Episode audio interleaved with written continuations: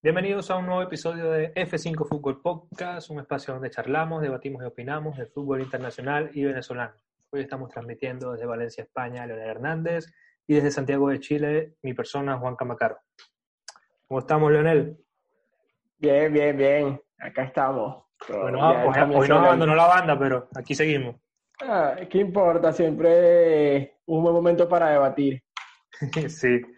Bueno, chicos, las personas que nos están viendo, y vamos a hablar del mercado de fichajes venezolano en, Europa y en América. Yo creo que el más reciente es John Cádiz, al Nashville, club que está en la conferencia este de la MLS. Llega procedente del Benfica y la última temporada jugó en el Dijon, club de Francia. Marcó dos goles en Liga y marcó uno en la Copa de Francia. ¿Cómo ves ese, ese movimiento, Leo? A mí, bueno, digamos que es un buen momento para que Cádiz reencuentre su forma. Es un delantero de que los últimos años se esperaba mucho de él. Y bueno, nada, lo que me pareció bastante interesante es el punto como la MLS cada vez se vuelve un buen mercado para el fútbol venezolano y para el futbolista venezolano. Y también me parece un buen momento para dejar de menospreciar lo que es la MLS. O sea, la MLS ya no es esa liga donde los jugadores iban a retirarse, la MLS es una liga competitiva, se ha convertido también en los últimos años en una liga de formación. Recordemos que eh, ha salido buenísimos jugadores, tal es el caso de Alfonso Davis, otro era campeón de, la Champions esta temporada. El mismo Yangel Herrera, su pasantía de en, en la MLS le ha servido muchísimo. Y es momento de que desde Venezuela debemos dejar de menospreciar lo que es la MLS, dejar de menospreciar que nuestros jugadores vayan a la MLS, porque al fin y al cabo es una muy buena liga y es un mercado natural para nuestros jugadores. Se sienten cómodos jugando en Estados Unidos y es un buen movimiento. Si va a servir para que nuestros jugadores, la mayoría son titulares, la mayoría son estrellas, que sigan yendo a la MLS. No veo ningún problema. Claro, y esa liga, por ejemplo, catapultó a Joseph Martínez después de, un mal momento en Torino, en Italia. y es una liga que el mercado europeo está viendo mucho últimamente. Yo creo que Joseph Martínez se queda en Atlanta por decisión propia, porque se siente cómodo ahí y, él es la estrella de Atlanta, pero yo creo que ofertas no le faltaron de Europa. Exactamente, exactamente. Es que, es que justamente eso. O sea, si tú te sientes cómodo, si eres la estrella, si te aman en la ciudad, te idolatran, ¿para qué te vas a mover? O sea, si eres feliz ahí, ¿por qué te vas a ir? Exacto. Aquí, ¿A quién tienes que demostrarle? Pero lo que sí me parece interesante es que hay que dejar de menospreciar a la MLS. O sea, la MLS no es una mala liga, no es una liga de segunda, es una muy buena liga, una liga competitiva, un mercado muy grande, que aparte económicamente a nuestros jugadores les va bien ahí, la mayoría son titulares, que sigan yendo a la MLS, no veo ningún tipo de problema. Y tienen regularidad, que necesitamos que jueguen, necesitamos que jueguen para unas eliminatorias, para una Copa América, todo. Yo creo que todos los futbolistas que están ahora en la MLS, si mal no recuerdo, son 14, están teniendo minutos están teniendo minutos, si no son titulares, son suplentes, pero todos están viendo minutos.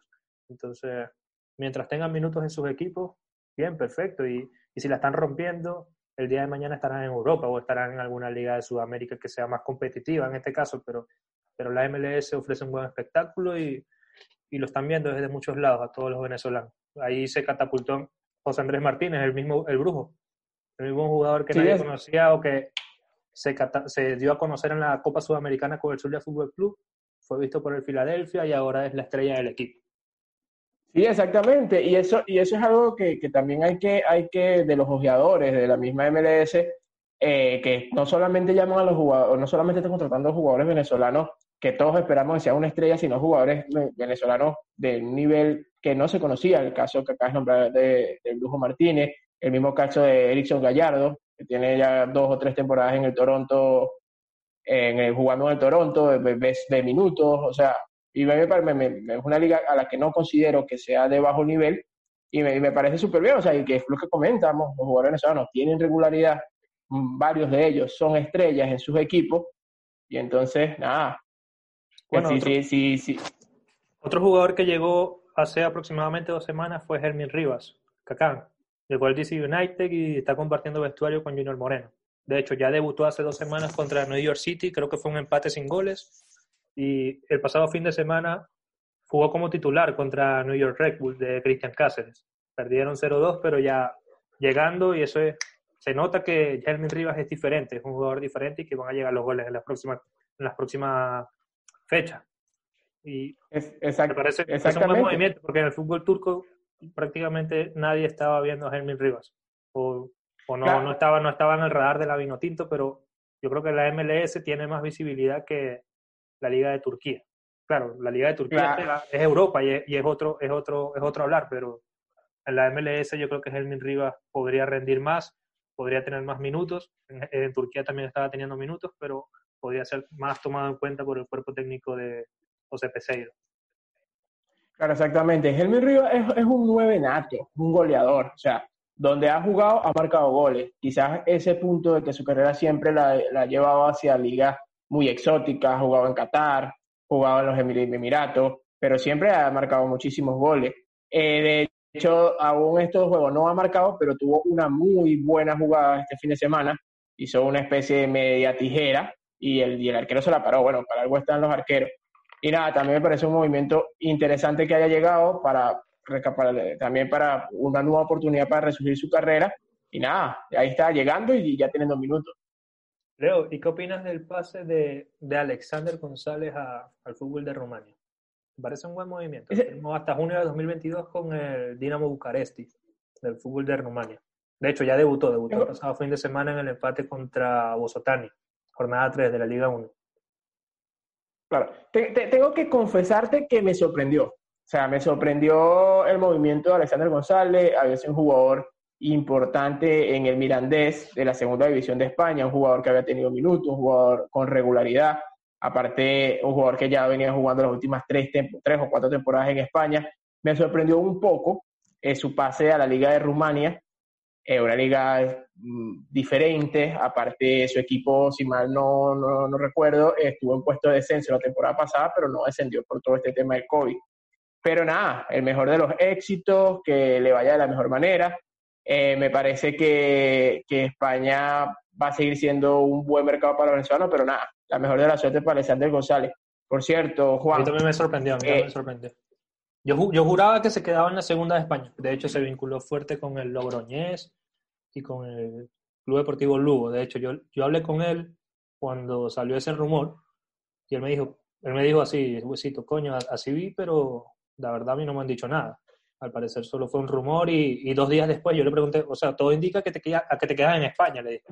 Y no, no me respondió y dos días después lo vimos claro, en Rumania. Para mí fue una sorpresa. Seguro, seguro, ya tenía todo cuadrado, ¿no? Para mí también una sorpresa total. esperemos, bueno, va a tener, ya, si llegas, entrenas 15 días, ya eres titular, eso dice mucho, que tienes un nivel diferente, que ve diferente algo en ti el técnico. Entonces, nada, la mejor de la suerte, que tenga la regularidad. Y nada, eh, y el mercado venezolano en España, para mí todavía se va a mover un poco. Eh, se va a mover en el caso de Joshua Mejía. O sea, Joshua Mejía, el Leganés eh, lo recuperó de la sesión que tenía con el Atlético de Madrid B, pero no, no cuenta, no cuenta para el técnico. O sea, en los partidos de pretemporada no jugaba medio tiempo, jugaba y, se ha hablado muchísimo aquí en España de que puede ir al Cartagena. Recordemos que Joshua Mejía ya tuvo, sí, ya tuvo, y aparte lo quieren, o sea, las redes sociales del Cartagena, los mismos aficionados lo recuerdan con mucho cariño, fue parte de este equipo que se quedó a nada de avanzar a la segunda división. Y según los rumores, me parece mm, que tiene un cierto acercamiento de que Joshua Mejía pueda llegar al, Cartagena. Y me parece un movimiento excelente por lo que hablamos, ya jugó ahí, la afición lo quiere, el cuerpo técnico lo conoce, en el Leganés no está, no, no cuenta para, para el técnico del Leganés. De hecho, no fue convocado contra Las Palmas. No, no, no, fue convocado. Es que, es que no, no, no, no venía teniendo minutos en la pretemporada. No venía teniendo minutos y nada, el que sí tiene minutos en ese equipo es Roberto Rosales. Te confieso que, que, pensé que Roberto se quedaba en la primera de España, pero bueno, recordemos que también ya es jugador de una edad avanzada, eh, y que le queda mucho fútbol, Mazo está totalmente de acuerdo porque era un jugador que la temporada pasada había perdido la titularidad eh, en este mismo equipo, pero la recuperó a base de fútbol, a base de esfuerzo, la recuperó y cuando él estuvo en la titular, el Leganés estuvo a punto de hacer la hazaña. Entonces, nada, pensé, Sí, exacto, ¿no? Y, y, en todos los, todos los jóvenes siendo titular, cuando le gané ese, se puso en esa seguidilla. Y te sorprendo, te, te comento, que esperé que se quedara en la primera de España, pero bueno, parece que no llegó ninguna oferta. Bueno, todavía queda tiempo, pero no, no, lo he escuchado. Crean dos semanas, me parece, para que cierre el mercado. dos semanas, pero aún, no he escuchado, no he escuchado, no he escuchado rumores sobre, sobre Roberto. Todo parece indicar que se va a quedar en el Gané. Fue titular, está siendo titular, fue titular en la, pretemporada. Pero bueno, nada, que sea lo mejor para su carrera también. Fue titular y jugó los 90 minutos en la victoria contra Las Palmas, me parece, en la primera jornada de la Liga Smartman. Otro que está por acá, que tenemos acá, es Cristian Santos, que firmó con el BFL Osnabrück de la segunda división de Alemania. Debutó, debutó este fin de semana en la DFB Pokal. La Copa. Sí, en la Copa. Y dio una asistencia, tremenda asistencia de taco. Terminaron ganando por la mínima gracias a, la asistencia que dio y el gol que, que metió su compañero posteriormente. Es el 9, es el 9 del equipo. Cristian de la segunda división de España la segunda división de Alemania. ¿Te parece un buen cambio? Sí, claro, para, para, para, lo que es su carrera, en el Deportivo le faltó continuidad, pero siempre. Cristian es un jugador de racha, es un 9 de racha, es un 9 que si va enrachado, todo lo que, lo que va a tocar se mete. He escuchaba una declaración que dio hace poco que decía que, que le faltó un minuto de continuidad a la selección. Sí, totalmente de acuerdo, le faltó un poco de continuidad, quizás cuando se le llegó la convocatoria ya era un poco tarde, tenía ya, ya tiempo ya dando de que hablar aquí en Europa, sus partidos en, en Holanda y en, y en, España. Pero nada, o sea, es un jugador que, que, un 9 valor, súper valorado, es un jugador que, que todavía le muchos años de su carrera. Por cierto, acá también en Alemania, recordar que Sergio Córdoba cambió de equipo, ya no está, eh, está en un equipo recién ascendido, ya no está, se fue a la Arminia, ya no está en el Habsburgo, y bueno, nada, todo parece indicar también la pretemporada de, que en este equipo va a tener más chance de, jugar y, de ser titular. Es que Córdoba, Córdoba en el Hamburgo no le fue mal, o sea, también tuvo sus minutos, el técnico contaba con él. El, gran problema de Córdoba son las lesiones. O sea, ese es su gran problema y su gran limitante en, estos dos años que lleva en Europa. Y en el, por ejemplo, en el Arminia yo vi dos partidos. Estuvo jugando por extremo, como extremo por izquierda y a rato se cambiaba a nueve. Entonces hay que ver dónde lo va a ubicar en el inicio de la temporada el, DT. Si es como 9, yo creo que nos sirve más en la selección. Y yo creo que si juega como extremo, la tendría más difícil en, quitarle el puesto a Soteldo y a Machís. Ojalá, ojalá se consolide como 9, porque tiene las mismas cualidades que un Salomón Rondón y por ahí un poquito más de rapidez. Pero encaja a, a Sergio Córdoba, es difícil que se lo gane. Sí, total, totalmente de acuerdo. O sea, estoy totalmente de acuerdo con, lo que has comentado. O sea, Sergio Córdoba me parece un excelente jugador. Jugador que esperemos que, que su cuerpo técnico, que él mismo vean que tiene las cualidades para ser un 9 y aparte que tiene mucho gol. Recordemos que fue el goleador inesperado de, del Mundial Sub-20 donde Venezuela tuvo el subcampeonato. O sea, todos esperábamos un Peñaranda, un Soteldo, el mismo Ronaldo Peña, y al final el goleador terminó siendo él. Entonces, el gol tiene y fuerza, entonces esperamos que, a mí también me gustaría verlo de nuevo. Mira, y acá te quiero comentar a ver si has escuchado algún rumor, algún rumor en España. El caso de Juan Peñor, que está, está involucrado en el despido colectivo del Málaga. Y de hecho, hace una o dos semanas, los hinchas del Málaga iniciaron una campaña en Twitter que es hashtag Juanpi vete ya. Porque Juanpi es el jugador que tiene la ficha más alta del plantel y hasta ahora no ha dado ningún comunicado ni el club ni el jugador para ver cuál será el futuro de, del venezolano. Juan pidió una declaración hace aproximadamente uno o dos meses y él dijo que él no tenía problemas en bajarse el sueldo, porque si no me equivoco gana 1.7 millones de euros al año. La ficha es hasta el 2021 y él dijo que él no tenía problemas en bajarse el sueldo, pero quería negociar como que una renovación de contrato con el club, porque está hasta el 2021, hasta el año que viene. El club como que al parecer no lo quiere los hinchas quieren que se vaya. Sin embargo, no estaba siendo tomado en cuenta, pero jugó un partido de pretemporada. Jugó un partido de pretemporada contra el Español y ahora no sé, no sé en qué estará, en qué estarán. ¿Tú has escuchado algo?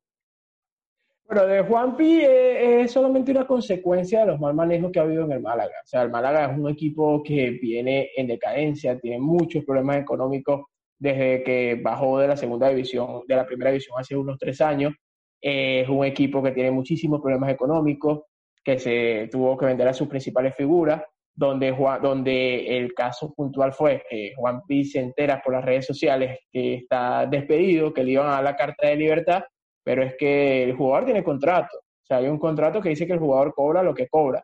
¿Su ficha es cara? Sí.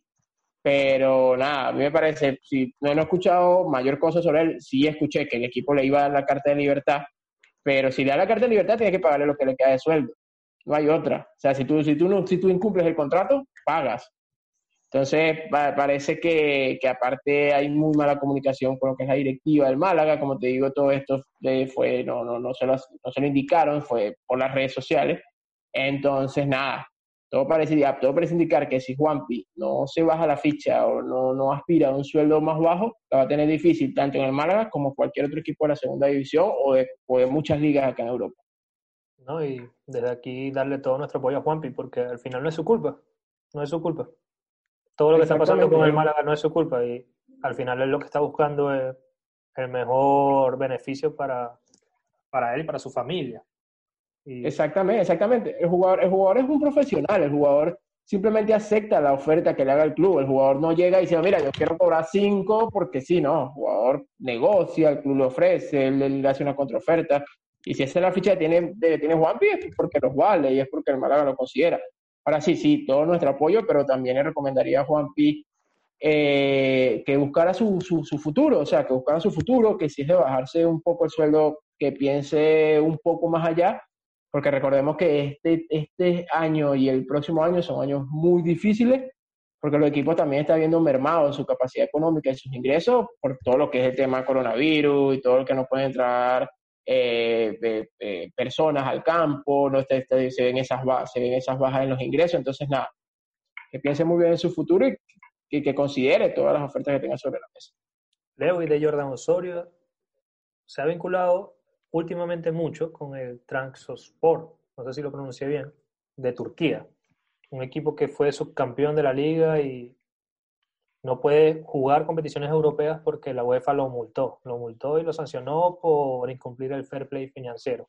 Se ha vinculado fuertemente a Jordan con este club últimamente, pero la última semana se la ha visto entrenando con el Porto. ¿Será que se va o se queda? No, yo, yo a, veces, a veces no entiendo este tipo, cuando los jugadores entran en este tipo de situaciones con sus equipos, que parece que no los quieren, pero parece que sí, porque recordemos que el Porto tuvo una oferta formal del, del de San Petersburgo, que fue donde Jordan Osorio jugó la última temporada, que claro, no eran los 6 millones que pedía el Porto, fueron 4, pero igual era una oferta formal, y el Porto dijo que no. Lo de transporte de Turquía lo he escuchado muchísimo, incluso la misma cantidad que ofreció el Ceni. Eso, y entonces te, te aparecer una negativa del Porto, pero entonces si no lo quieres dejar ir, entonces ¿cuentas con él o no cuentas con él? O sea, porque ¿qué es lo que pasa? Porque, porque el de Jordan Solo lo han cedido, ha estado jugando en otros equipos, pero en el Porto, el Porto por poquito y nada. Y, y otra, otra cuestión que me pareció gracioso, eh, buscando en las redes sobre este tema, eh, en la cuenta de Wikipedia sobre Jordan Osorio parece que ya es jugador de, del transport, pero claro, cualquiera puede hacer un cambio en una cuenta de Wikipedia, no es nada oficial, pero me pareció gracioso y bueno, nada, todavía no hay nada oficial sobre él, muchísimos rumores sobre este paso y nada. Los, medios de Turquía dicen que falta un último ítem en el contrato y el venezolano está para la firma, pero yo lo, lo, veo ahora complicado porque se está entrenando como si nada con el, con el Porto en pretemporada. Sí, ya. Y aparte, y aparte la, la, Liga Turca. Hace poco. Sí, ya, ya y aparte la Liga Turca empezó esta semana. O sea, ya es una liga que ya empezó, pero igual como decimos, los, los mercados en Europa están abiertos hasta mitad de octubre por todo el tema pandemia y porque se retrasó la, el inicio de temporada, entonces cualquier cosa. Yo, yo, yo, creo que al final, yo creo que al final Jordan sí sale, sí sale el Porto, porque el Porto o sea, no, no cuenta con él, pero, pero esperemos que, que, si no cuenta con él, que se lo hagan saber y que lo traspasen. Porque no tienes que tener un jugador en tu plantilla si simplemente no cuentas con él. O sea, en este caso los equipos deben entender y deben darse cuenta que la realidad del fútbol en este momento, el mercado es distinto. Ya, ya por, o sea, jugadores, ya, ya se han dado casos, por ejemplo, Fernando Torres, por poner un ejemplo, lo valoraban en 50, 60 millones y al final tuvieron que traspasarlo en 15, más variables. Porque es que el fútbol ya, ya, ya, ya, no es, ya no el fútbol de hace un año, dos años, donde a 60, toma, te pago 80. O cuando se veían esas cantidades ¿no? extraordinarias por un jugador que quizá no los valga. Y entonces por eso esperemos que si el Porto no, no cuentas con él, déjalo salir. Parece que, parece que la limitante es el Porto, en realidad.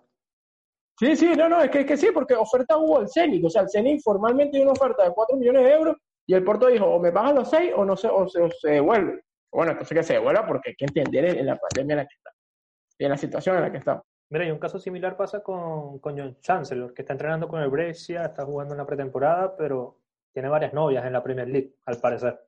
Y el que más fuerte suena es el Aston Villa. Aston Villa, Watford y el Brighton, si, si no me equivoco. ¿Será que se va? Ah, también se vinculó con el Torino, pero eso fue un rumor falso. Sí, que, sí, sí, sí, sí, que se pasen las pruebas. Eso fue un Sí. rumor falso, que fue al Estadio Olímpico de Torino a, a hacerse una prueba de coronavirus porque su, su esposa está embarazada. Ellos estaban llegando de viaje y, y los medios en Italia lo Sí, dieron sí, como, sí, como nuevo fichaje del Torino porque casualmente ese día habían fichado a otro jugador, no recuerdo el nombre. Y lo iban Sí, a sí, presentar sí, ese día. Y él mismo lo desmintió, él dijo, no, eso no es cierto. Pero tú crees que, se, el que se caso- podría ir a la, a la Premier? Yo, con- para ser totalmente sincero, yo con Chancellor eh, tengo mis reservas.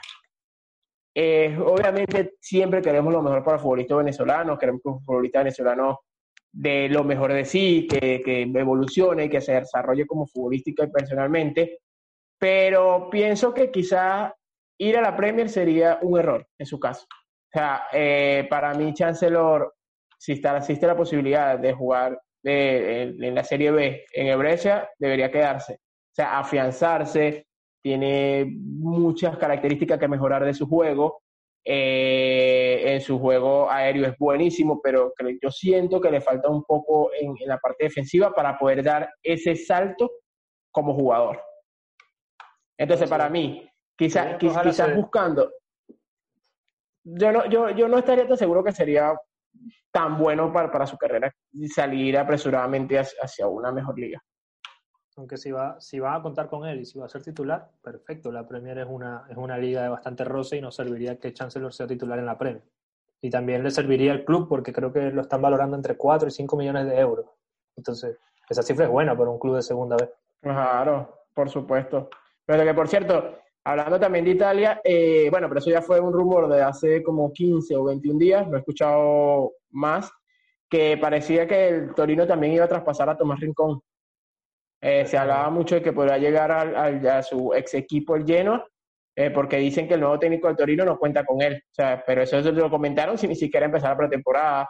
Todos conocemos cómo es Tomás, o sea, lo- la garra que pone Tomás, lo que el puesto que se puede ganar en una pretemporada. Entonces, nada, como, como digo, no, no sé si tú has escuchado algo más sobre, sobre los rumores de Tomás y, y la venta del Torino. Yo creo que al final fue solo un rumor, un rumor, perdón, porque empezó la pretemporada y de hecho pudimos ver a Tomás con la banda de capitán del Torino cuando salió el primer capitán. Entonces ya se, deja ver claramente que es el segundo capitán del equipo y que sería inamovible. Claro, es que Tomás, Tomás es un jugador que, que las cosas se le ganan en la cancha. O sea, por eso siempre, siempre él cuenta. Leo, y aquí para, para comentar y pasar al siguiente tema, bueno, los otros que tengo acá es que Yangel renovó con el City, se quedó un año más en Granada, debutó oficialmente esta temporada en el Granada, una temporada debutó más y, mar- y marcó el primer gol de la liga 2020-2021. ¿Cómo viste a Yangel? Ya, ya, Yangel, excelente. O sea, Yangel es un jugador que me encanta. O sea, el que se habló mucho este verano, porque recordemos que se lo vinculaba a su paso al, al Valencia. Eh, luego volvió al Granada y me parece importantísimo que haya renovado con el City. Esto nos hace decir que el equipo cuenta con él para su futuro. O sea, un jugador que lo están viendo. Y para mí, yo, yo lo he dicho en este programa, lo digo en privado, lo digo en mis redes sociales. Yangel Herrera va a ser la gran estrella del fútbol venezolano. O sea, no sé si, no sé si nos va a llevar, llevar al mundial o no, pero para mí tiene todo para ser una estrella de calidad mundial. Ojalá, ojalá. Alberto Peñaranda también se quedó con Watford, pero en el primer partido contra el Boro no estuvo en el No banco fue de convocado. suplentes, no fue convocado. Jorge Riarte fichó con el Eibar, jugó en la filial la última temporada y el club terminó aceptando la opción de compra que tenía y le compró la, ficha al Deportivo Lara. Y otro caso por acá que tenemos es Bernardo York, que rescindió contrato con el Caracas. ¿Será que lo vemos Sí. en Europa o en Sudamérica pronto? Yo creo que más bien la MLS. O sea, según lo que se estaba vinculando, pareciera que ya tuviese todo cerrado con equipos de la MLS. Eh, y lo que comentamos, o sea, si es una liga que le va a dar mercado al fútbol venezolano, el fútbol venezolano va y, y se hace de una vez un puesto, que, que bien pueda.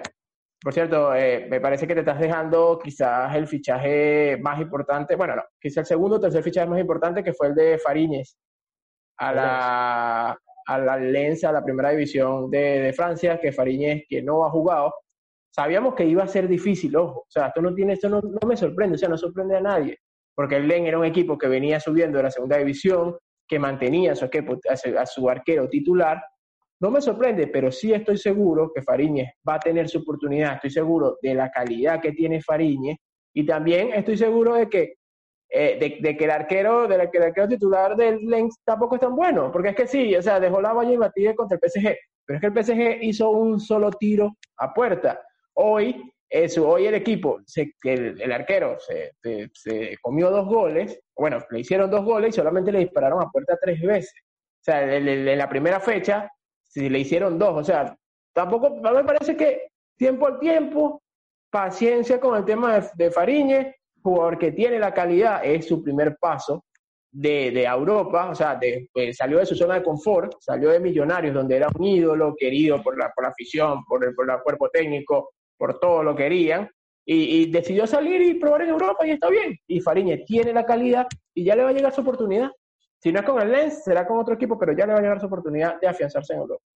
Luego, y aquí hacemos un paréntesis, yo te quiero comentar, a ver, si tú crees que Eric Ramírez tiene los días contados en Eslovaquia. Lleva cuatro goles y asistencias en seis jornadas con el DAC, con el Dunaska Estrella. ¿Tú crees que tiene los días contados en Eslovaquia? A mí me, parece que por, lo menos la temporada la termina. O sea, está en un equipo que es de los poderosos eslovacos. un golazo. Un golazo, sí. Y Yo creo que, la liga va empezando, lleva seis jornadas y estoy seguro que ese gol va a estar entre el, top 5 de toda la temporada. Ah, sí, seguro, seguro. Cuidado si no termina incluso como hasta el mejor, como hasta el mejor gol. Eh, para, mí, para mí es un jugador que me sorprende, tengo que admitirlo, me sorprende bastante y es un gusto, es un gusto saber que jugadores venezolanos que están fuera de los radares, que están haciendo buenas cosas y que están haciendo las cosas bien. Eric Ramírez es un jugador que sorprende y que nada, que siga así. Si te lo habías contado en Eslovaquia, de, esta, esta temporada termina. Fíjate, esta temporada termina, va a ser un gran goleador, va a terminar con grandes registros. Si sigue de esta manera, que ojalá que así sea. Y bueno, ya esperemos que la temporada que viene pueda tener mejores mercados. Lleva cuatro goles y dos asistencias en seis jornadas. ha participado y también en 28.57% de los goles del equipo, un tercio. Y, y, también marcó un gol en la fase previa de la Europa League. Exactamente. Bueno, al igual que Salomón, que es prácticamente el pulmón de, de, el alma de ese equipo. Sí, siete goles y tres asistencias. Ha participado en el 62.5% de los goles, más del 50%. Yo creo que Salomón también tiene lo que has contado en Chile. Sí, sí, sí, sí, pero también, también ah, es bonito, o sea, es lo mismo lo que estamos hablando. Es bonito ver que un jugador se divierte, es bonito ver que un jugador le gusta hacer lo que está haciendo jugar al fútbol. Sí, la Liga China está claro que no tiene el nivel técnico o táctico que tenía la Premier o cualquier liga en Europa, está claro. Pero, pero eh, Salomón se está divirtiendo y está haciendo lo que le gusta y está marcando goles. O sea, está bien. Y bueno, si, si él se le da la oportunidad de volver, ya es decisión de él. O sea, por ejemplo, por ejemplo, está, está el caso de Ferrera Carrasco, que estaba también con el Dalian Pro y, volvió al Atlético. Claro, ¿no? Y, las declaraciones que dio esta semana, o sea, dio palo, dio palo, bueno, a él y, ¿qué dijo? Él dijo, dijo básicamente que se arrepentía de esa decisión, que era un jugador más maduro, que en ese momento tomó esa decisión muy a la ligera, solo por el tema económico, y que básicamente no volvería a jugar fútbol en China. Eso fue básicamente lo que dijo en su declaración. No, bueno, ojalá Salomón al menos se esté divirtiendo y la siga rompiendo en China para que pronto pueda volver a una liga de Europa. Ojalá. Exacto. la MLS, un futuro cercano, ya después de todo lo que hemos conversado. Leo, claro que sí. Aquí cambiando un poco ya de tema, ya tenemos junta normalizadora en la FBF. La va a presidir Laureano González y junto a él van a estar como miembros Luis Fernández, Gilberto Velasco, Bernardo Añor Padre y Carlos Terán. ¿Qué esperamos? ¿Qué esperamos de esta Junta Normalizadora? Nada, bueno, en la carta que mandó FIFA, bien explicado, esta Junta Normalizadora va a tomar las riendas totales de la federación. O sea, los miembros de la, de la anterior Junta Directiva de la Federación ya no tienen nada que ver con la Federación Venezolana de Fútbol.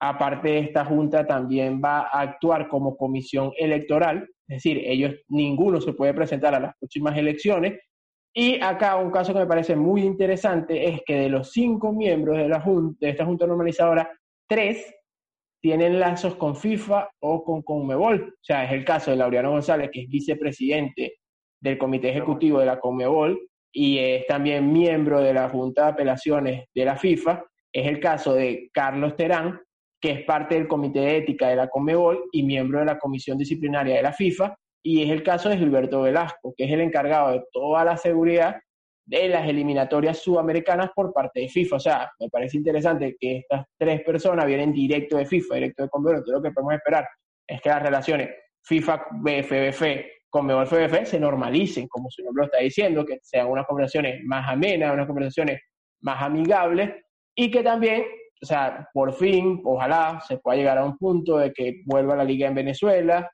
y que, que, que, se normalicen muchos temas que, en la federación, o sea, tal como el nombre de, la Junta lo dice, y que la próxima Junta Directiva de la federación, que se nombrará en marzo del 2021, lleven a un mejor futuro al fútbol venezolano. Sí. Bueno, de la liga venezolana se habla de que empezaría el 15 de octubre, pero ya se han bajado dos equipos, Lala Fútbol Club y Zulia Fútbol Club. El torneo se va a jugar hasta ahora con 17 clubes. Claro. Recuérdate, eh, claro, por la baja de Llanero, que lo bajaron directamente desde, desde FIFA. Llanero. Eh, por, por, por, el, por, el, cumplimiento, por el cumplimiento de los pagos. Y sí, o sea, en, en, en, todo lo que fue el tema pandemia, hubo muchos rumores sobre estos dos equipos y bueno, al final dicen desistir de, de, de jugar y bueno, lo que sí me parece es entonces, ¿qué hace la federación y qué hace la liga? Porque si un equipo dice que no juega un torneo, lo van a bajar directamente a segunda, estos equipos van a desaparecer o se le va a perdonar el hecho de que no participen, o sea, son cosas que, para estudiar. Si estos equipos no tienen las estructuras para seguir como equipo, eh, eh, a lo que luego, a lo que queremos en Venezuela, que sean equipos profesionales y donde el jugador se sienta cómodo y sea profesional. Entonces, son varias cosas que, debe estudiar aquí tanto la federación como la liga con estos dos equipos. No solamente decir, no, no jugamos por, por las condiciones COVID o por, por, lo que sea, sino ver si realmente estos equipos tienen o no la estructura para ser un equipo de fútbol profesional. Y hay que estudiar el caso del Ala, porque ellos dicen que no van a jugar por COVID, pero claramente se sabe que no van a jugar por la deuda que tienen con todos los jugadores. Se agarraron de la COVID-19 para, para no participar en el torneo, porque es que ya no tienen jugadores y la plantilla los jode. Exactamente, por, por, eso, por eso es lo que te comento, o sea, los, ambos utilizaron el COVID como excusa, pero... No sé el Zulia, realmente, pero la, la Fútbol Club, evidentemente sí. Del, del, del Zulia se ha hablado mucho sobre, sobre las deudas que mantiene y sobre el tema económico, pero es eso, o sea, es realmente, realmente que la Federación de la Liga, este equipo tiene las estructuras o no, y que se hagan todas las reformas que necesita, eh, que necesita el fútbol venezolano. Por cierto, último comentario sobre esto. Eh, parece ser que el ministro, todavía ministro de Deportes, Pedro Infante, va a dejar todo el tema deportivo en Venezuela, por lo menos por unos meses. Eh, fue nombrado para participar en las elecciones legislativas que se realizarán en Venezuela en los próximos meses y ahora ya no será ministro, será diputado, o sea, diputado, ministro, eh, miembro de la federación, o sea, ¿qué puesto le falta a Pedro Infante? Bueno, y también otro escenario que hay que ver es qué va a pasar con las eliminatorias, porque hasta hoy se juegan. Pero, de hecho, hoy, hoy lunes, se debe estar reuniendo la Conmebol a ver cuál va a ser el escenario, cómo van a tratar la logística para la doble fecha eliminatoria. Porque hay, un, hay una disputa. De hecho, tengo acá los cuatro escenarios que se manejan. Cuatro fechas en noviembre, se va a posponer la de octubre, dos en noviembre y dos en enero, ese es otro escenario, otro escenario sería que se posponga hasta marzo, así como lo hizo con CACAF. Otro escenario sería iniciar en octubre con jugadores del medio local. Otro escenario sería iniciar en octubre y FIFA asume los trámites y sobrecostos de todos los jugadores. Ahí vendrían todos los jugadores de Europa, que claramente ya, se sabe que los jugadores no no los quieren ceder, pero ahí tendría que intervenir FIFA directamente. Y la última opción que se maneja es un cambio de formato, que no se haga todo el calendario, sino por dos grupos, grupo A y grupo B, a muerte. Entonces, hoy, hoy lunes, se estaría reuniendo la Conmebol y quizás cuando estén viendo este video ya salió una resolución. Hay que ver qué es lo que se va a hacer, pero yo personalmente creo que es una locura que se juegue con futbolistas solo del medio local o de Sudamérica y creo que esa sería la descartada. Las demás sí, sí las veo viables, pero la descartada sería esa, porque no le perdería, le perdería emoción a las eliminatorias, a los patrocinantes que quieren ver, por ejemplo, a Messi con la franela de Argentina y el patrocinio aquí. Ahí hay mucho claro. por medio y no creo, no creo que eso vaya a pasar, aunque es una opción que se maneja. Yo no, yo, yo no descarto ninguna, ojo, no descarto ninguna por lo que se ha escuchado en medios oficiales, eh, por lo que se han comentado los miembros de Comebol, el mismo Laureano lo comentó, fue el primero en comentar esta posibilidad. Entonces, yo no descarto ninguna. O sea, lo más lógico sería, lo hemos dicho en este programa, lo he comentado, es que no se juegue. Si no están, dadas, si no están dadas las condiciones, no se juegue. O sea, esto no es algo que tenga que ver ni con dinero, ni que lo que los jugadores no quieren, no. Es, la, es una pandemia mundial. O sea, y, y, ¿cómo, ¿cómo, tú, o sea, es que en realidad no descarto ninguna, pero me parecería poco viable que al final se juegue con solo futbolistas del área local, sobre todo porque un equipo muy importante, que tiene mucho peso en cualquier decisión que tome la Conmebol o que tome FIFA, como es Argentina, no ha empezado aún su liga. O sea, Argentina y Argentina todavía no tienen fecha para, para empezar.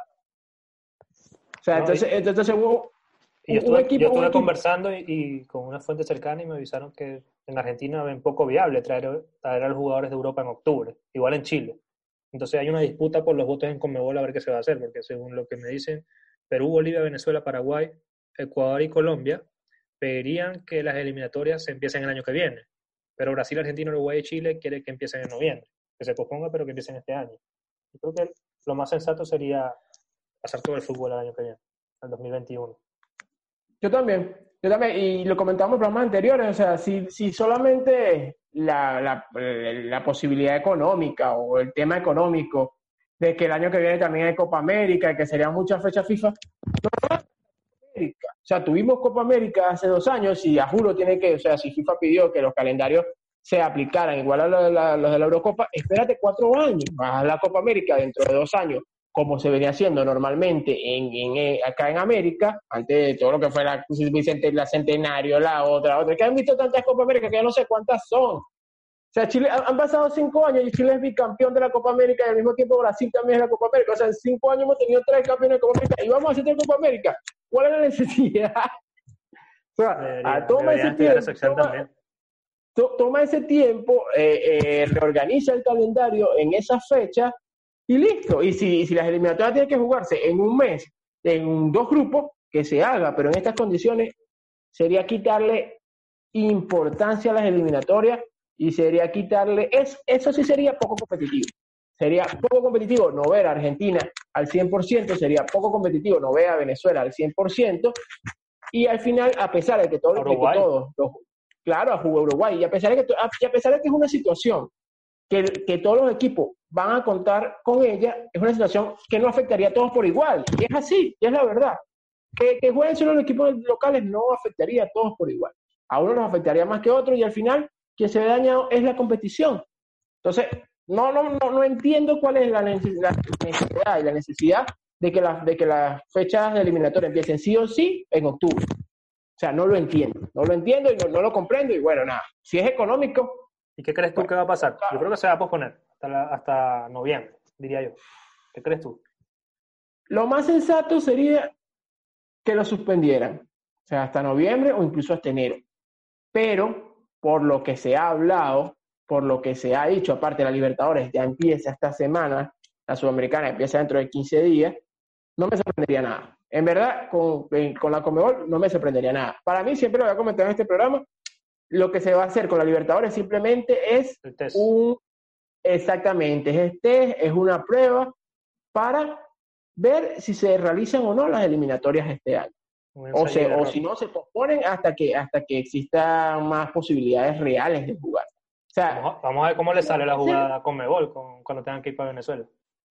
Exactamente. Bueno, ahorita antes de entrar a grabar, eh, vi una otra cuestión que sacaron, que los equipos tienen 24 horas luego de que termine el juego de abandonar el país. O sea, eso, eso es express. Llegan 24 horas antes, se van antes de 24 horas después. O sea, y es eso. Vamos a ver. La Libertadores. Dijeron, ajá, ¿y si, y si no puedo llegar allá, ¿qué? ¿Voy a perder el partido?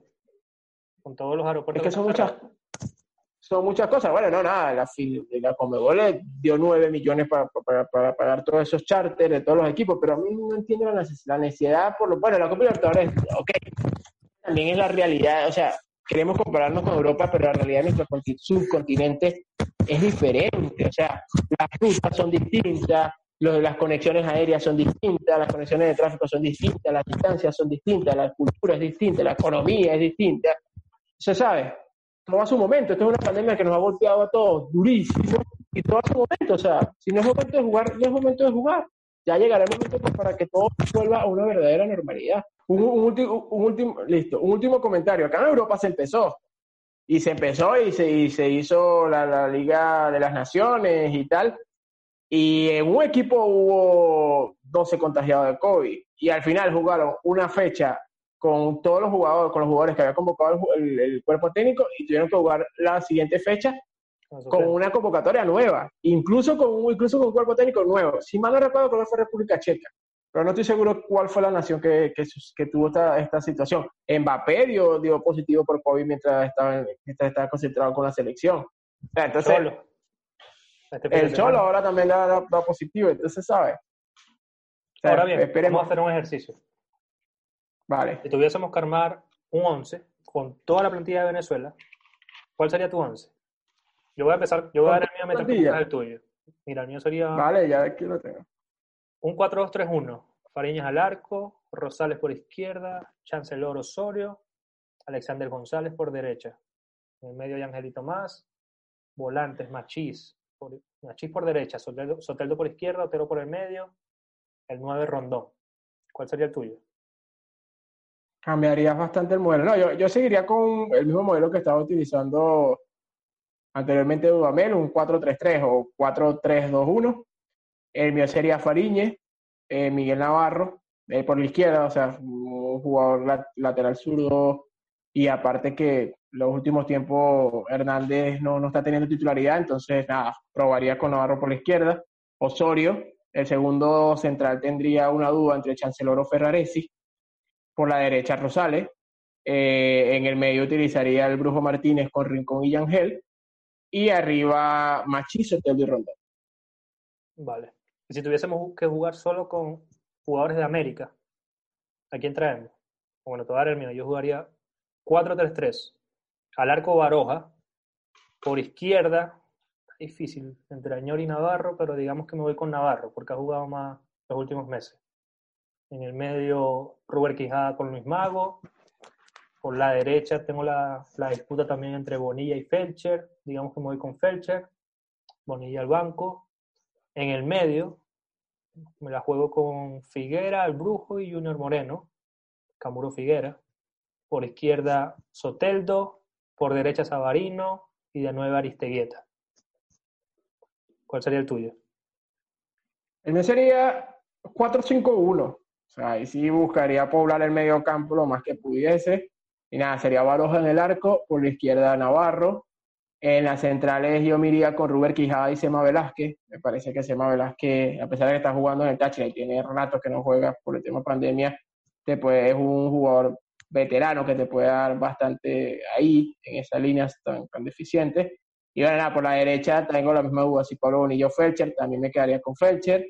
Eh, de volantes traería al Brujo Martínez, a Cristian Cáceres, a Sabarino, a Soteldo y a, Otero. O sea, todo, sé que son jugadores que te pueden dar mucho a nivel ofensivo, pero os traería que me ayuden a la marca también. O sea, ayúdenme a la marca. O sea, vamos a marcar. Y de única punta Hurtado. Giancarlo Hurtado. Bien. bueno, y acotar que Salomón no está en Europa. Hay que ver si podría venir ah, de bueno. pero, pero igual eh, no, no, tengo conocimiento si hay un viaje eh, de China hacia América. Creo que casi todos tienen que pasar por aquí, por Europa. Habría que ver, habría que ver. Pero Salomón también podría ser una opción y nos serviría en caso de, en caso de, en caso de que se juegue con jugadores de Europa o con América. De hecho, ya, ya China está haciendo hasta fiesta. Ya China está mejor que todo el que todos los países. Sí, que todo el mundo, sí. Exactamente, yo no creo que habría problema, habría que esperar. Habrá que esperar, o sea, como te digo, que yo, creo que, yo creo que hoy, cuando estén viendo este video, quizás ya sabemos la respuesta. Sí, exacto. Ninguna decisión me sorprendería, ojo. Nada, nada, nada. Así era que se juega con solo Europa, no me sorprendería. Que se juega en enero, sería más sensato y me sorprendería. A mí sí me sorprendería si se juega con solo jugadores. Me sorprendería. Mira le quitaría mucho atractivo las eliminatorias. Claro, pero a mí no por, por, lo que han dicho, o sea, fuentes oficiales han dicho se juega con solo jugadores de Europa. Entonces, nada, con solo jugadores de América. Entonces, por eso te digo que, que no me sorprendería, pero nada, esperemos que reine la sensatez en esa reunión de Conmebol. Nos dejan en los comentarios por aquí a ver qué es lo que decía Conmebol. Nos vamos. Infórmenos. Sí, ¿Listo? Dejen en los comentarios qué les parece nuestro 11 de América, qué les parece nuestro 11 de Europa, cuál creen que será la decisión de Conmebol, cuál creen que fue el mejor fichaje de los venezolanos en este mercado de verano. Por ahí queda el mercado abierto, si se harán los otros fichajes. Dejen todo por aquí en los comentarios y los estaremos leyendo y respondiendo. Recuerden suscribirse a nuestro canal de YouTube, apretar la campanita para que vean nuestros próximos episodios. F5 Fútbol Podcast lo encuentras en YouTube, en Spotify, en ebook, en Google Podcast y en Apple Podcast. Si les gusta nuestro contenido, nos pueden seguir en las redes sociales, las vamos a dejar por aquí abajo, arroba F5 Fútbol y arroba F5 Nos vemos. Chaito Leo. Hasta luego. Cuídense.